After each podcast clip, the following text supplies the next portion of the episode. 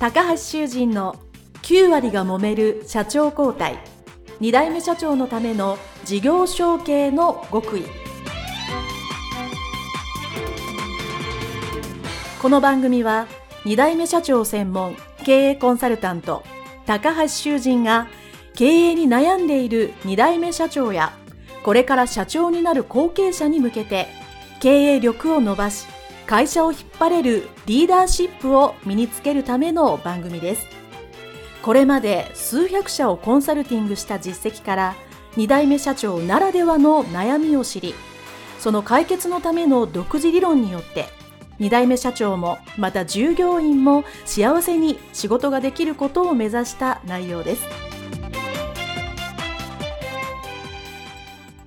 皆さんこんにちは。次世代経営協会理事長高橋修人です。本日は株式会社富士工業所渡辺京介社長のインタビュー解説演でございます。どうぞよろしくお願いいたします。渡辺社長のインタビューですね。皆様お聞きいただいたかと思いますけども非常に声が通るというか一つ一つが聞きやすいお話をしていただいたので、皆さんもですね、わかりやすかったかなと思います。前編後編通じてたくさんお話しいただいた中で、今日もポイントを3つに絞ってですね、皆さんにお伝えをしたいと思います。まず1つ目。これはですね、社内のシステムを新しくしたときに、後継者、後継社長がどういう風にして古いシステムから新しいシステムに切り替えることができたのかということについてですね、随分お話しいただきました。このシステムの切り替えをどういうふうに乗り越えていくかというのはですね、非常に大きな皆さんへの気づき、学びになったと思います。このポッドキャストのインタビューでもですね、後継者、後継社長の方がやはり、会社に戻られて、やっぱ中小企業ですから、システムとか、もうそれこそ IT 化、DX 化がですね、自分の今まで勤めてた会社と常識と随分違う、もしくは足らないな、ということで、じゃあ、IT 化を進めてです。より効率化、そして今風の仕事場にしようということですね。様々なことをやられている方が、これ非常に多いですね。やっぱりですね、それはやっぱ後継者は後継者長のいいところだと思うんですよ。当然、中小企業ですね、長く歴史のあるとこは、今までうまくいってきたやり方をずっと続けてるわけですね。それが一番成功確率が高いから。とはいえですね、逆にずっとこれでいいんだと思ったらですね、新しいものを調べなかったり、考えなかったり、もしくはもし変えてデメリットの方が多かったらどうしようっていうことでどうしても変えれない。いわゆる成功体験から抜け出せないという状況になっていることもしばしばありますね。で、これを後継者後継社長であれば、いや、こうした方がもっといいよ。みんなのためにプラスだよっていうことをですね、推し進めることができるというのがですね、これやっぱ事業承継で会社が飛躍する。会社のステージが上がる。まあ、今風の最新の経営にできるっていう、そういういいタイミングだと思うんですね、私は。なので、会社のことを真剣に考えて良かれと思う。そういう活動はですね、僕はぜひ後継者、後継社長の方がしていただきたいとは思っています。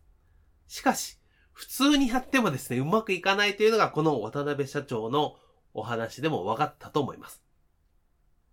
渡辺社長のお話の中にありましたね。せっかく新しいシステムを入れたにもかかわらず、従業員は慣れ親しんだ古いシステムのまま、新しいを使ってない。もこれも第一段階ですね。で、その次、新しいの使えてるから一応なんとなく使ってるけど、あくまでもなんとなく使ってるだけで、その本人のですね、お仕事としてのちゃんとしてやりようとか管理とか進め方においては古いシステムをもう主眼にやってるわけですね。あくまでも新システムは当然後継者とか後継者とか上司向けのやってますよのポーズなだけなわけですよね。とかですね。まあそういうことがしばしば起こるわけです。そうするとせっかく新しいシステムの方が効果的で、例えば情報共有ができたり、やれることも多いのに、古いシステムのままだと。いうことになってるわけですね。で、これをどういうふうに新しい方にするかっていうのは、これはみんな後継者、後継社長の方は悩むわけです。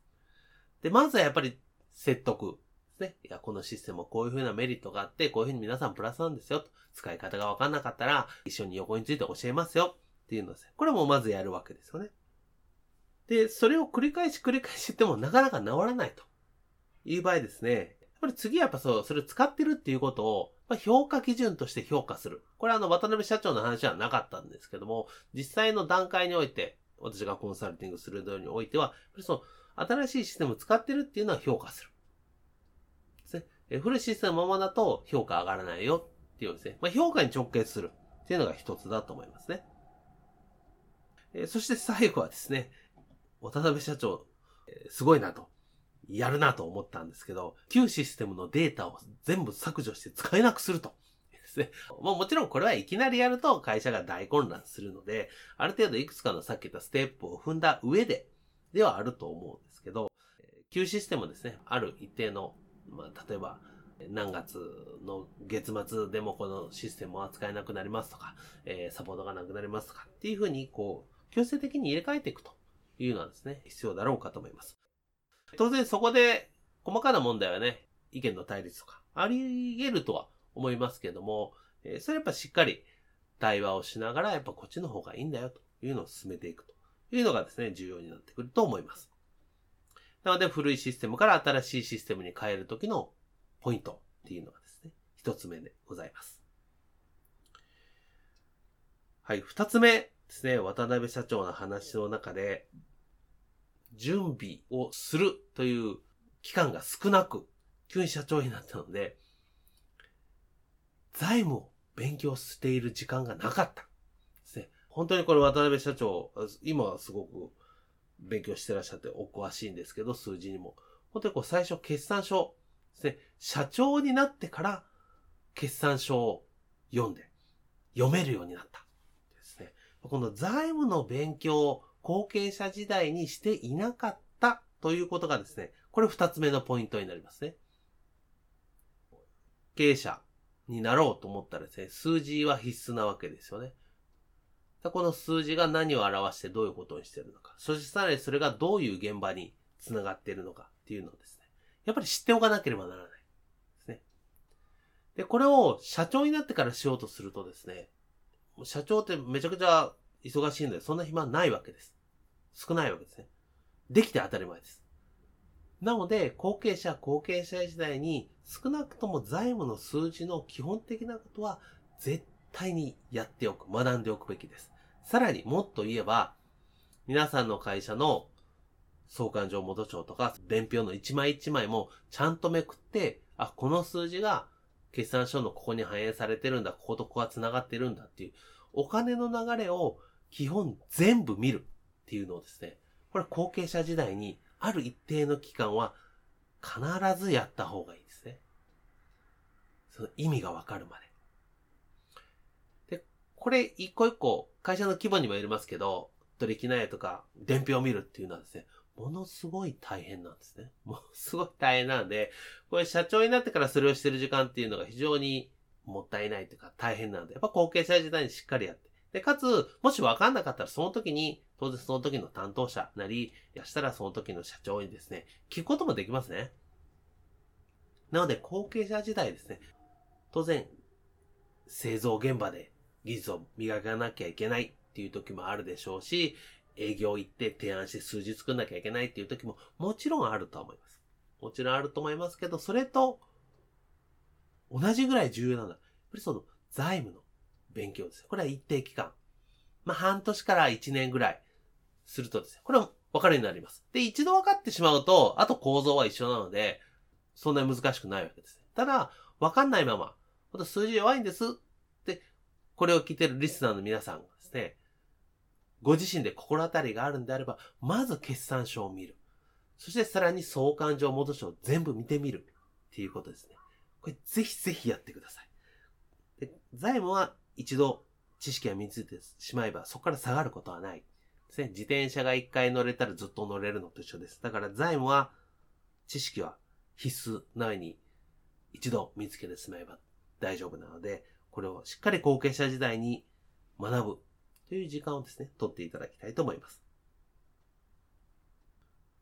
そして、ポイントの三つ目はですね、インタビュー後半の最後の方に渡辺社長がおっしゃっていたんですけども、せっかく社長になって全ての責任を負ってやってるわけだから、財布の許す限り自分でやりたいことをどんどんやっていこうということですね。これまず前半のですね、財布が許す限りっていうね。これやっぱそのポイントの二つ目でね、財務の知識があるっていうところに伝わってくるので、当然後継者は後継社長ですけど、やりたいことをやるっていうのは僕はすごくいいと思うんです。ただそれと同じぐらいやっぱり財布の許す限りっていうですね。何でもそうですけどね。お金に関わってくるとかあるので。お金でやりたいことをいかにどうやってするか。